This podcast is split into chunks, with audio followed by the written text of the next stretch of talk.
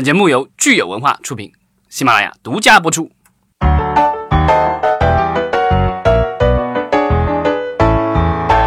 好，欢迎大家收听新一期的影视观察，我是老张。我是大米，我是胡杨，哎，本名客串客串 了。对对对，然后呃，今天我们又是一个沉重的话题，因为上上一次我们聊到了这个金庸大师去世，然后呃，过去的一周我们又去世了另外一位大师，这个是在大洋彼岸，对吧？啊，都不能好了，我这一场。哎，我就 觉得那个一八年字走了好多这种那个重要人物，对，这个金庸大师被大家纪念，其实也是因为和他的大量的小说以及影视作品为大家所熟悉，还有包括我们之前聊的各种游戏、流行文化相关的东西。那 Stanley 其实是同样的原因，因为他曾经是呃漫威这个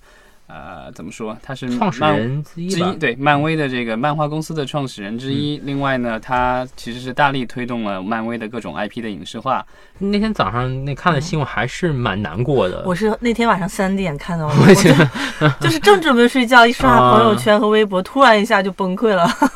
当时我印象特深刻，就是我就是缓了一个小时，然后 Wikipedia 早就更新了，但百度百科啊一直都没有更新，百度百科的员工还在睡觉。嗯，对嗯，这个就是嗯、又一颗巨星陨落。对，对，然后我们今天就是要聊一聊这个呃 Stanley，然后与他相关的一些东西，因为他其实是呃也算是这个行业内的一个巨人吧。嗯，嗯肯定的。对这个我们现在的很多的各种娱乐产品的生产以及这个消费有有有着重大的影响。嗯嗯嗯。这次请那个胡老师过来的话，其实也是因为他是一个铁粉，对漫威的，对。就其实那个我因为从小只是看那种动画片，也没有想背后的这些创作人到底是谁，然后也没想那么多，只是呃十二号那天那那天看到新闻的时候，突然就很难过，然后回想到呃小时候觉得哇这个人真的是对我的童年和我的这种成长还是蛮有影响的。然后他对他整个的，我觉得他最大的这种。呃，最最诶，他最他最大的这个贡献吧，应该是给了超级英雄个性。因为之前就是五十年代、四十年代有了超级英雄之后呢，那些呃超级英雄就是各方面都很超级，就是没有瑕疵，但是都是完美的人格。然后一直，当然当然大家都不买账。然后那时候五十年代的时候，就是超级英雄这个系列就没落了。嗯然后那时候其实是 DC 因为闪电侠嗯就复活了这个市场，嗯然后那时候他们就很快就就 D D C C C C 就做了一个他们的这个呃正义联盟嗯。这个团队，嗯。然后那时候一下就把漫威给那个就是甩甩在背后，所以那时候那个这个漫漫威还很小的一个一个公司的小部门，就给 Stanley 说一个就给就给他个任务，说你也要做一个团队，嗯把我们这个超级英雄也再做一遍。嗯。然后那时候呢，他就做了那个神那个神奇四侠，嗯。然后但是呢，他没有一直到呃蜘蛛侠的时候，还真的是呃把蜘蛛侠做的很立体，一个像一个普通人的时候，嗯他要做把蜘蛛侠做成一个高中生，嗯。然后给他没有钱，然后各种的心理问题，然后怎么样呢？那时候大家很反对这个人设，因为觉得不符合传统的超级英雄的这个模式啊、但是呢，最后做做做出来，发现这个蜘蜘蛛侠比神奇四侠要卖的更好，然后之后全部的超级英雄就变成更呃像我们现在知道的，他们是像个真人似的。我看 Stanley 老爷子的这个采访，他就说他当时就是个就像 DC 的很多超级英雄，他住在了就是比如说都是什么 Gotham 之类的这种虚拟的城市。嗯最后他就想的是说，我的这些超级英雄，我就让他们住在纽约，对吧？就是然后去的这个去看电影的地方，就是大家通常去的电影院，去吃饭的地方，也是大家熟悉的地方。更亲民是吧？对对对，这个其实我觉得跟金庸老爷子的这个武侠小说是一样的，就是借用真实的历史背景和人物，对吧？就是这些东西，就是大家有一种有一种直接性的一种关联的东西。嗯嗯嗯。所以大家最喜欢的漫威超级英雄都是什么？都是谁？对我来讲还是蜘蛛侠，肯定是蜘蛛侠，为什么？因为他就是个屌丝，跟我很 那个我很像。但是他的这种小时候他的这种心痛，就是想追一个姑娘，但是不不会表白，然后就是有点 nerd 那样子，喜欢这种电脑的东西，就觉得就是很有就很有共鸣。嗯对你呢，老张？呃，其实我第一个接触的漫威的超级英雄就是蜘蛛侠，就是因为当年电视台里在播这个小时候。小时候是对吧？，然后但而且这个漫威的电影其实第一次让全球观众意识到说，这个就是超级英雄电影特别赚钱，其实也是蜘蛛侠，当时对，索是零尼拍的。零二年的，对啊，那个时候就是我，我那时候其实是刚上大学，然后在电大大荧幕上看那个嗯蜘蛛侠，但当时我看的是应该是第二部了，已经、嗯就是后来的第二部，然后但我也是很震撼，我觉得这个当时的那个就是超级英雄电影，我觉得就是完全是上了一个台阶，之前的那种你就觉得还是很。很很低质的那种感觉，嗯。但是之后的话，因我觉得可能是因为特效，然后还有就是跟我觉得后来的一些导演的这种理解有关系，演员的表演绎也非常好，所以我觉得整个的把啊超级英雄的这个层次提上来，包括后来的那个差不多同时期的那个 X 战警，嗯。我觉得也是很不一样。X 战警是呃第一集是两千年的，对，那个其实更早，对吧？对两千年，然后那个那个还是就是开始了这个超级英雄被重视的一个这个我们讲现在就是现在是大的这种最大的电影就是超级英雄电影，但那时候还是蛮就是震撼的，就是像你刚才说，因为之前就是。零零零年的 X 战警之前，我们只有最流行就是蝙蝠侠那 Tim Burton 的蝙蝠侠系列，但那时候还是把这种超英雄变成像一个卡通人物那样子去处理，没有把它就是用大量的特效和这种那个呃钱把它做的那个那么的精那么精彩。我记得我小的时候接触比较早的，其实仔细回忆一下，真的都是 DC 的，因为比如说像超人的电视剧，嗯，就是引进到国内的美剧，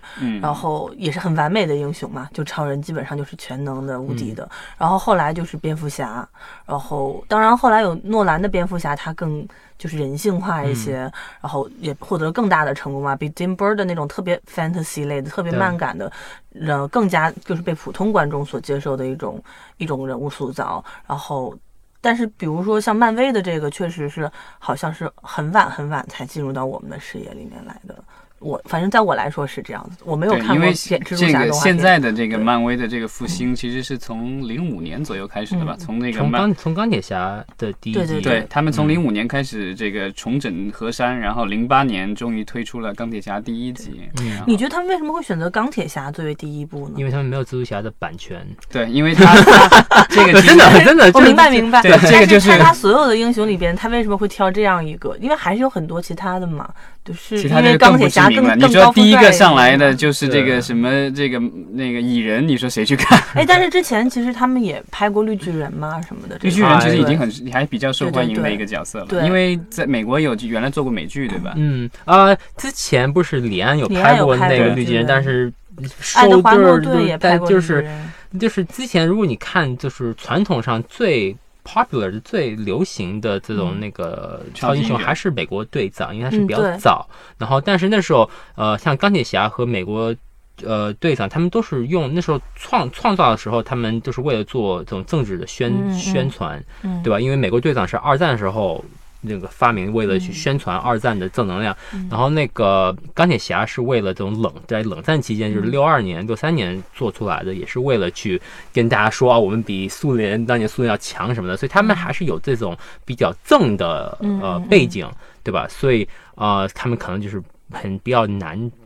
现在被现在被接受，但是钢铁侠为什么选？因为我觉得就是呃，蜘蛛侠第一你你用不了，第二呢，我觉得因为你有小罗伯特·唐尼这个演员，嗯嗯嗯。然后觉得也怎么样，也是他表演带来很多小罗多。伯特·唐尼确实是因为钢铁侠他才分红的，那个时候对。他基本上也不是很贵，就是。确实是，确实是，他很便宜，他好像他的钱比那个，好像我看到的报道是说，他当时拿的钱比 Jeff Bridges 还少，但他除了这个就是薪水以外，他有分红，所以后来嗯。他挣实际挣到的钱比 Jeff Bridges 多，但是呃，但是他主要是靠后面的分红，然后后来的续集，他们当们时他们呢，嗯当时就是那个小罗伯特·唐尼和 Chris Evans 是美国队长的演员和那个锤哥，他们呃三个人都签了十年的嗯合同，就是六部电影十年合同，嗯所以应该就是已经定好了，就是这就这几个人。嗯嗯他的漫威这个影业，就是漫威影业在这个这一套这个所谓的叫什么漫威电影宇宙的这一套、嗯这一系列电影中产生的一个创举是说。呃，从来没有一个公司把那么多部电影串联在一起。之前的话，只顶多是比如说有一些有可能有续集，都是直接的续集，同一个主角，或者是有个番外或者什么之类。但他这个是等于是真的是打造了一个宇宙。我觉得就是自从漫威的这个所谓的宇宙电影火了以后，所有的公司都在做宇宙，对吧？对，但是你让我们回到这个我们的 Stan Lee 的这个爷爷，他其实刚开始做神奇四侠、蜘蛛侠的时候，他就创造了这个宇宙概念。其实他为什么之后漫威可以超越 DC，就是因为刚才那个也说到，其实这些漫威的英雄他们都生活在一个。城市或者一个地方，你知道他们在哪，他们距离是哪，但是你说像蝙蝠侠和超人，就是 Metropolis 和 Gotham 到底是距离怎么样，都是很难说，嗯对吧？在电影里后来变成了就在隔壁，对，就在隔壁放到一起，对对，然后你说，然后然后然后你像那个绿箭侠，他活住在 Rapid City，Rapid City 离 Gotham 有多么远呢？好像也是很近，然后或者有时候也是特别远，你也不知道，就是但是就是没有这种太接地气的感觉，没有一个参照的对没有没有一个大家都明白的一个参照物。这是不是跟他们两家不同的创作体系有比较大的关系？因为漫威基本上主要的世界观架构都是 Stanley 老爷子来打的底，但是可能 DC 那边其实每一个就是嗯。英雄其实都是独立的一个班底来对，做。所以这个也是说到，就是 Stanley 他当年创造了，他们就说的 Marvel Method，嗯。就是 Stanley 他是就是做这个 creative producer 嘛，嗯。就算一个 producer，然后他会监他会监制很多不同的团队，嗯。但是他这个角他一个人可以串插很多团队，然后就保证他们这些故事啊，这个宇宙概念都是一都是一致的。虽然说他们的这种每个人团队的故事和人物都不一样，对，但是早期的时候，据说他是每一本漫画他都要过手的，对。就至少他要看过，然后这个，呃然后他就是细到就是他上颜色都要都要就是看就是那个就是对的，嗯对，而且老爷子这个据说，嗯、小的时候有一个演员梦，后来没当成演员，但是后来客各种客串了，对吧？但是据说这个他创作漫画的时候，他虽然本身不画，因为大家就是他会演是吗？对，他会演，因为就是他说很多人都误解说他是这个漫威的这个创始人之一，以为他很会画，但他说他自己其实不画，只是写。但是他跟那个画家交流的时候，他有时候这个就是会特别生动的这个语言和动作。角色直接给他们演绎出来，然后画家只要表情什么样的，动作什么样的，他会自己演。对，然后另外一个我看到一个他的一个小采访，就是说为什么他叫 Stanley，因为他的他叫他的真名叫 Stanley Lieber，然后那时候他是上大学的时候，他想这个写那个一个小说，当个小说家，然后他就觉得那时候就是写漫画的就是特别 low，你知道吗？所以他就觉得我要用个笔名来做漫画，因为我如果最后再写个小说的话，我不想用同名这样子。但是最后他还就是正式的用了他的这个呃笔名，因为确实大家都很爱他的作品。嗯，我觉得漫威漫画有一个特别神奇的一点，就是它可以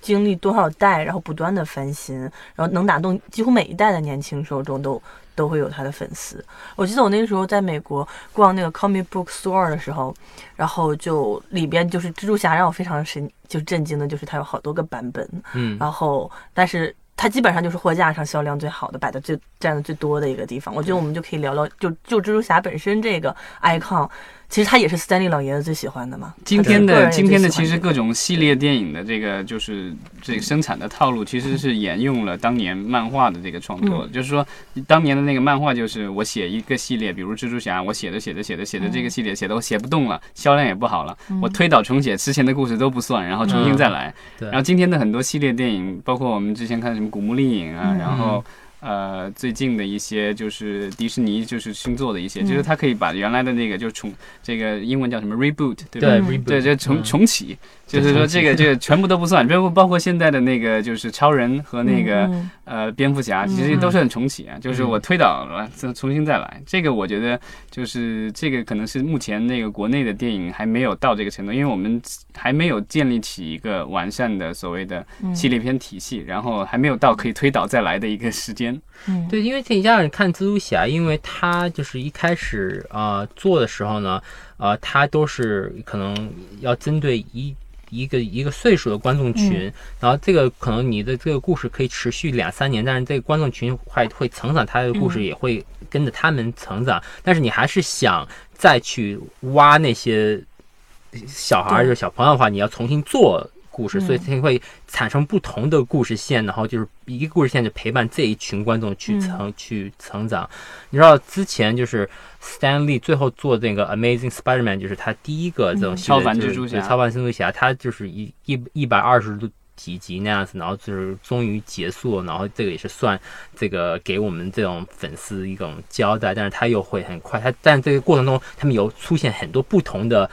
reboot，嗯，对吧？就是重启。对重重启，为了得到更多的、更年轻的关注。也许可能是因为蜘蛛侠在这个年龄层上是最接近漫画受众的一个角色吧。我记得斯坦利老爷自己采访时说过，应该每一个年轻人都能从蜘蛛侠身上找到自己的影子。对 对他其实因为这辈子就是工作了这个对吧？他他其实是有我我我觉得他是很神奇的一个人，就是属于十几岁就开始工作养活自己，因为家里穷，然后后来进入漫画公司以后，一直就做漫画，然后就一直我觉得基本上在他去世前，他好像据说他的女儿都说他跟他在去世前还在创造新的漫画人物。嗯嗯嗯，对，就是属于笔耕不耘，对吧？这是用用中文说，就永远都不退休。然后他因为这个。就是做的人物实在是太多了。我看他的一些采访，他甚至说这个，比如说那个之前那个 Baymax 那个是叫什么来？Big Hero Six。对，嗯，那个是叫中文呃，超什么超能特战队队还是超超能特战超能特陆战队？超能陆战队，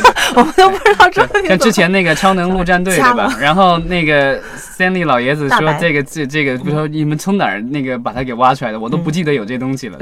因为九十多岁老爷子，对，这已经记不清了。但其实我觉得。这个点也再一步印证了，漫威其实不仅仅靠斯坦利一个人，他还有一个特别棒的团队，对，可以帮他去把他给到的相当于一些素材吧，或者是基础或者种子，来让把他培养出来。我觉得这个是很难得的。对，但是其实到了，我觉得从他应该比较早就已经其实已经离开了离开了漫威了。就是他其实他他后来跟漫威的这个关系其实是一种呃，算是一个荣誉雇员的关系。然后好像据说。呃，公司每年还给他发，据说一百万美元 什么之类的，但但他属于就是像一个吉祥物一样的存在，就是说代代表这漫威的品牌，然后去各种地方演讲，然后推广漫威的文化和他的各种产品。但是他本身的话，其实离开漫威已经挺长时间了。他后来在九十年代末还成立过这个一个自己的公司，叫 Stanley Media。之前我们在原来节目里聊过，就因为这个公司他惹上了众多官司，就是因为投资者都认为投了他的公司就间接的拥有了很多漫威的。的这些人物的这个版权，或者至少能享受到他的利益，到最后才发现并没有，对，并没有。然后后来这个就各种官司，后来这个公司这个失败了以后，他还创立了这个 Power Entertainment。嗯，然后这个公司的话，我之前我们也聊到过，被国内的一家公司前段时间这这个叫晨星国际吧，把它给收购了。呃，这家公司其实当时收购的时候，我我记得当当时我们在聊，就说这个收购感觉好像非常有风险，因为 不知道这个老爷子还能活多久。这个没想到这个这个消息一出，不到一年，好像这个 老张你不要乱说话，你这太不负责任了。没有，但这个是自然规律啊，对吧？因 为因为。你买这个公司，然后公司唯一值钱的资产其实就是这个老爷子的这个名字，对吧？因为其他的他的人物，他之前创造的成功人物，不是说这个蜘蛛侠，然后这个什么这个呃钢铁侠，你能拿过来用的，这跟你一点半毛钱都没有关系的。然后，但他现在新创造的，其实老爷子在离开漫威以后，也创造了很多的这些漫画人物，但是我相信。百分之九十九点九九九九九，可能一个都没有，不是百分之百，大家都没听说过。嗯嗯嗯。对，之前他其实跟中国的公司也有一些这个合作，之前咱们不聊过，他要跟李冰冰说要做一个火影侠。前段时间好像那个就是那个邓紫棋还去拜访过老爷子，对吧？但他不是他不是听了什么邓紫棋的歌，后来给他做了一个，所以要给他打造一个超级英雄嘛？对，但也没做出来，没有吗？嗯，对，也没做出来。然后老爷子已经先逝了，所以我觉得这些都是属于。这个未未尽的工作了，但是他说明他到最后还是很活跃，这个这确实是对很特别。嗯，他有丰旺盛的创造力，就一直活到老，写到老，就是想到老的这种感觉。但是我觉得刚才你提到了一点，就是关于一个 IP 的投资逻辑和 IP 管理的问题。嗯嗯，其实围绕着一个 talent，一个核心作者去打造一个公司，其实这个对很多的文化企业来说风险是很高的。那也就是说。都不用说这个人死了，其实我们国内有很多影视公司或者是文化创意公司，就是一个核心创作者走了，这个公司直接就垮了就非常非常多。比如说导演、制片或者是演员，他太以人为核心逻辑了。但是你看，像漫威，呃，包括。曾经的迪士尼，它完全可以最后做到脱离一个创作者。我们不会觉得 Stanley 去世了之后，漫威就会垮掉。就它这个 IP，它只是就像说 Stanley，他是一个种子，一个代言。但是后面它有更庞大的 IP 管理和运营体系，以及团队再去上面再生发的人，能够保障这个公司可以不因为一个个人的变故而整个就是面临巨大的资产风险，我觉得这个是很重要的。是但是我们国内现在似乎很少有这样的公司，对，但如果你看漫威的话，就是看他现在做的这个宇宙的话，他其实还是有一个中心人物，就是 Kevin Feige，嗯他就是嗯。他们的 executive producer，就是嗯。就是主管监制对监制所有的漫威宇宙的电影，嗯。所以他是虽然说他没有 Stanley 那么的有名了，但是他还是很重要。为什么我个人觉得 DC 宇宙一直做不起来？因为他就是没有一个这样子的一个关键嗯核心人物这个就是这个美国的新闻媒体在报道说，DC 和这个漫威差距在哪儿？差了一个 Kevin Feige。对，就确实是，确实是这样子，就是因为 DC 它还是比较散，就是他们每一个电影，它虽然说呃 Zack Snyder 是他们的这个算是他们的嗯 Ken Feige，、但是他也是只是在主管他的那两那个超人电影。但是我觉得这套逻辑需要放到，比如说未来十年到二十年之后，嗯我们再回头看，因为其实我之前看过本书，说影视或者文化行业比较像 fashion，它是有一个轮回的。嗯我们现在是站在漫威最鼎盛的时期去聊这个事情。嗯嗯，但是其实曾经，比如说十年前，嗯也曾经出现过 DC 极端鼎盛，漫威 寂寂无名，都快破产的时代。对他的这套逻辑到底谁更合适？我觉得可以再过个，比如说至少十年再去回头看漫威的寿命是怎样。我觉得之前漫威比不嗯上 DC，因为就是大家如果对美国的漫画行业不是特别了解的话，就是它有漫威和 DC 两个漫漫画巨头，然后基本上大家熟知的各种超级英雄都来自于这两家公司。嗯对，然后呃，其实 DC 的这个这个就是影视 DC 的这些 IP 影视化，可能是最早产生这个成功作品的，从对七十年代末的超人到后来八十年代的这个就就是蝙蝠侠侠，对。嗯这个我觉得就是这个当年漫威竞争不过 DC 的一个重大原因，是因为 DC 当年被华纳买了，所以华纳，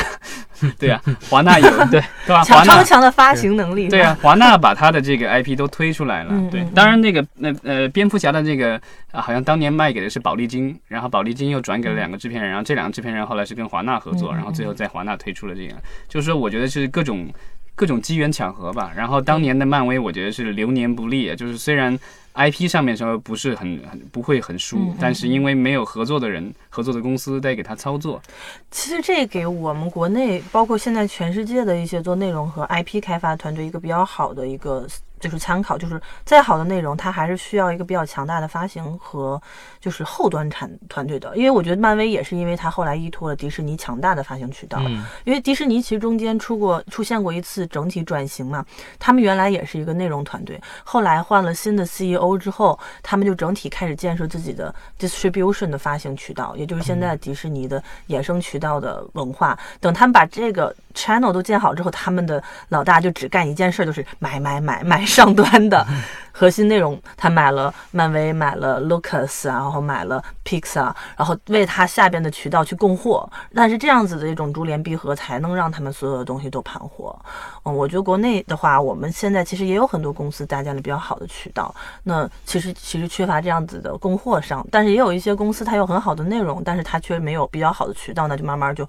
自己憋死在手里了，都很多。我觉得是这样子的一个合结合，它才能让一个 IP 对盘活起来。我觉得，因为这个这个就涉及到，就是说这个行业的这个门槛，大家可能刚开始的时候认为这个主要是这个发行渠道，然后觉得有钱砸，就像国内的几个巨头砸钱，然后说我买影院，然后我买买买买营销团队或什么的，但最后发现你这个起来了以后，你另外一个瓶颈是你的这个产品生产。嗯，对啊，这个就是你缺一不可，两个门槛都很高。虽然在就是你可能营销方面或什么的，你可能会可以花钱砸，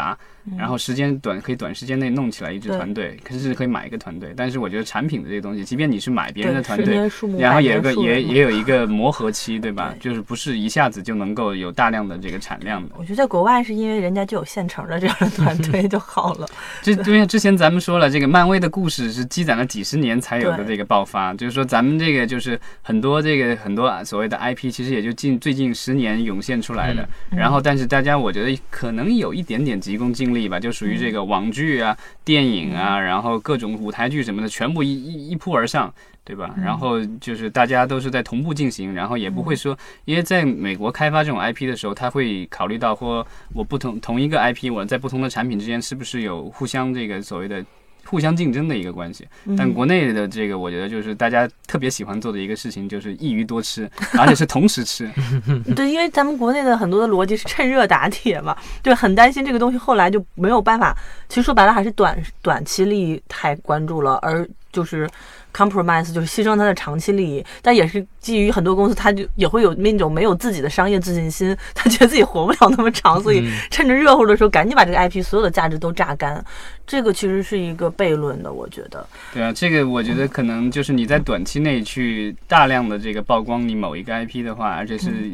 比较雷同的方式，那可能就是会造成这个品牌的价值的丧失，嗯，对吧？因为你想，就是大家觉得蜘蛛侠或者是这个就是钢铁侠那么牛，是因为这个你是隔比如说一两年才在电影荧幕上看到，对吧？然后如果你是满天的这个就是各种，虽然动画片也有啊，但是如果比如说你这个做真人剧，到处满天天天在电视里放的话，大家可能就那种新奇感或者是那种就是看他的这个眼光，我觉得就没有没有像这个大大荧幕上那样的嗯这种感觉了。漫威的好处就是因为 Kevin Feige 也是他的厉害点，是他没有就是那个 compromise，它就是它没有就是因为政治正确或者一些市场原因去降低自己的故事质量，为了嗯符合一些就是政治正确。如果你对比一下迪士尼的另外一个 IP，就是星战的 IP，、嗯为什么现在就是很糟糕？他们的 solo 电影是他们的星战第一部就是赔钱的电影。对吧？也是因为他们太注重这个政治正正确，然后呢，做很多在故事里放很多这种女权、小众、嗯小少数民族的这些内容在里面，根本完全不符合他们的故事，也没有必要，所以就被骂得特别惨，对吧？所以现在反正，然后加上刚才刚才说的，其实星战，你除了他们的正传以外，他们还有各种的小电影，像 Rogue One、Solo，还有各种的书本和电和他们也在在在做电视剧和舞和舞台剧，所以他们有太密集的话，反而也会有反感，也会有疲，也会有疲疲劳。但是漫威就是经营还蛮不错，它没有说一大一下子就会给你那么多的产品。对，他在超级英雄的这个就是呃大的类型下，他开发出了各种嘛，比如说之前咱们聊到过的，应该蚁人那种就是属于搞笑类的，对吧？爱情，哎，有点甚至有点那个爱情喜剧的那种感觉。嗯然后那个其他类的这个就是它会有不同的这个其实我觉得少年成长类的或者是什么对，星战在做衍生故事的时候，他我觉得他走了一个比较错误的，也不是错误，就比较局限的道路，是他太纠结于原来世界观的实践线上去延伸了。那这样的话，他会被原来的故事绑死。就是，但是我觉得漫威它其实是在空间线上延伸的，它每个英雄都可以拎出来不同的时间轴上的故事，它这样子它就可以把类型丰富化、角色丰富化，就总有一款适合你。但是星战整体气质就因为它就一定要符合原来的那个故事的事件的发展，然后再只在只在上面找空空去填填新故事，但是它整体的故事型我觉得就相对有点老气了，已经就是不适合现在年轻人的那种节奏。对，但是我觉得像 Stanley 也之前也做过采访，就是说他现在特别喜欢的一点，就是说虽然说现在他的超级英雄都是被更新了，嗯。然后也是很不一样了，但是他还没有改变他的本性，嗯。对吧？我觉得就是你如果你看就是蜘蛛侠的话，虽然说他现在可能更高科技了，更怎么样了，但是他还是那个心理阴影，对他还是个屌丝，他还是呃叔叔死了，然后他还是一个高中生，对吧？对。对，是这样。但如果你看 DC 的新的蝙蝠侠的电影，为什么很多人都对那个电影很有意见？因为第一集蝙蝠侠直接拿就拿枪来杀人，这是改变他的本性的嗯嗯嗯。设设计，大家就很难接受。为什么那时候那个几年前那个 Andrew Garfield 那个蜘蛛侠就是 The Amazing Spider-Man，、就是他跟那个那个 Emma Stone 演的，为什么特别的呃得特别的被吐吐槽？因为也是改变蜘蛛侠的本性，他太酷了，他太帅了，然后他他然后他也不是一个屌屌丝，然后他就是一个他呢他为他变成蜘蛛侠为的是报仇，而不是为了保护人民。所以在那个那个电影是很失败，因为他改变了他的英雄的本性。所以我觉得嗯 Kevin Feige Kevin Feige 的好，他的厉害点是他知道这些英雄的本性点是什么呢？不会改变他，只是更新他的可能外表和他的能力的一些设计。嗯。Kevin Feige 其实是我们在之前有一期这个所谓的超级制片人里提到过的这个人，他其实是最早其实是给这个漫威的这个漫威 Studio 的这个老板这个 Avi Arad 提包的这个小弟，然后这个跟着老板，然后一起监制了这个就是 X 战警两千年，后来那个就是正式加入了漫威以后，然后平步青云，好像三十几岁就做到了漫威的这个嗯。President 吧。然后后来那个就是在他的领导下，然后漫威制作了这一系列的这个所谓的漫威宇宙的电影。然后呃，就是漫威被迪士尼收购了以后，呃，那个等于就是他直接向这个呃迪士尼的这个 Bob Iger 汇报，所以就是基本上就是说，呃，现在漫威的这个电影基本上从很很很大的一个意义上来说，就他一个人说了算。嗯嗯嗯，对啊，对这个我觉得可能这个是跟其他的一些呃系列电影可能不一样。比如说 DC 的那个的话，它其实没有一个人说是可以说了算，因为它是一个大的集团公司，嗯有各种人有各种意见或者什么之类的。DC 不是号称他们更尊重导演吗？他们是作者电影。对，这个就属于就是至于制片人这个漫威的现在这个所有的电影，就是不管谁来导，但是这个漫威的制片人把这个故事牢牢的把握住了，然后所以他们觉得漫威的这些电影其实更像是呃特别贵、特别长的电视剧。嗯，对，对所以可就是也是好多。就是可能好莱坞现在有一部分的导演和电影人就吐槽超级英雄电影或者漫威带歪了美国电影市场的逻辑，是不是？对啊，就是我觉得这个其实就涉及到，就是你创作一个东西的话，我觉得你比如只只画一幅画，嗯你个人是个天才，然后就可以搞定了。但是你说你要做做一部成功电影，也可以有一个人可能可以搞定。嗯但是你要说你要做一系列的多个的这个成功的这个电影的话，那肯定是有一个集体的，因为我觉得就是而且是有有人在把握整个的方向，然后能够让这个、呃不会走偏了。我觉得。嗯嗯。那么反正我们大家都觉得就是。可能剩下明年还有几部电影里边就就是斯坦利老爷子最后的几次绝亮相唱了对对嗯对，对，因为好像据说他已经这个就提前已经录制好了这些嗯电影的他的戏份、嗯。啊，包括明年要上的《惊奇队长》还有复联啊四，对。复联四，还有一部蜘蛛侠是吧？蜘蛛侠好像明年不会，可能是明年开拍，可能不，会。哦所以里边没有老爷子的彩蛋了。X 战警还有两部，对，但不知道，好像据说现在还没有消息说这个是不是他已经录制过了。嗯。Stanley 老爷子，我觉得之所以今天被那么多人纪念，其实除了他的成就高以外，其实我觉得他对这个年轻人的这个下一代的传承，我觉得是特别重要的一个方面。就是说，他其实是特别早，就在他做主编的时候，有意识的给他的这个就是他的这些画家，然后这些作者就是署名，然后后来嗯。他也是在全美的各个学校演讲，然后宣传漫威，然后跟年轻人交流，了解年轻人的一些动向，然后这样还反馈到他的作品里。我觉得这个就是呃，他为什么有那么多人纪念他的这个一个很重要的原因吧，因为他和这个粉丝之间是有一个特别强大的一个互动。他又说他想让观众觉得漫威的作者是他们的朋朋友，可以交流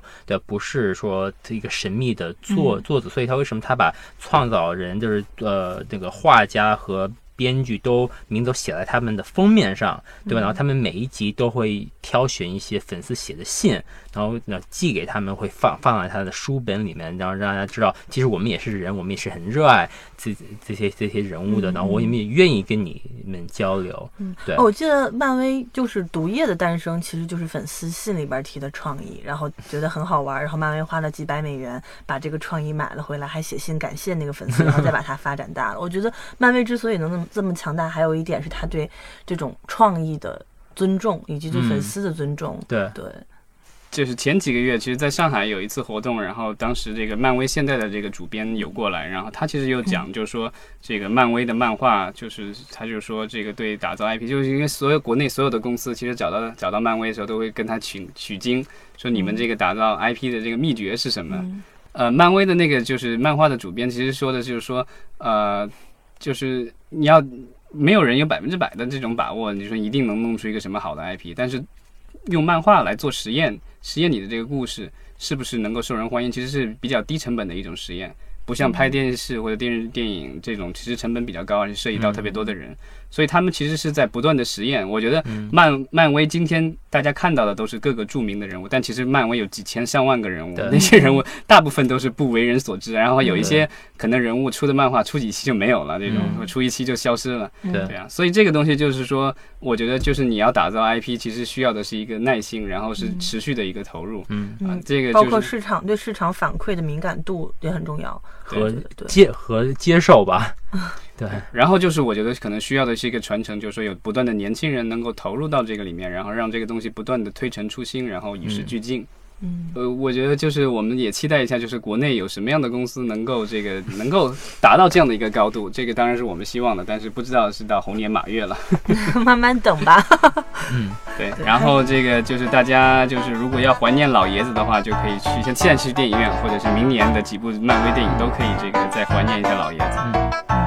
好谢谢大家。谢谢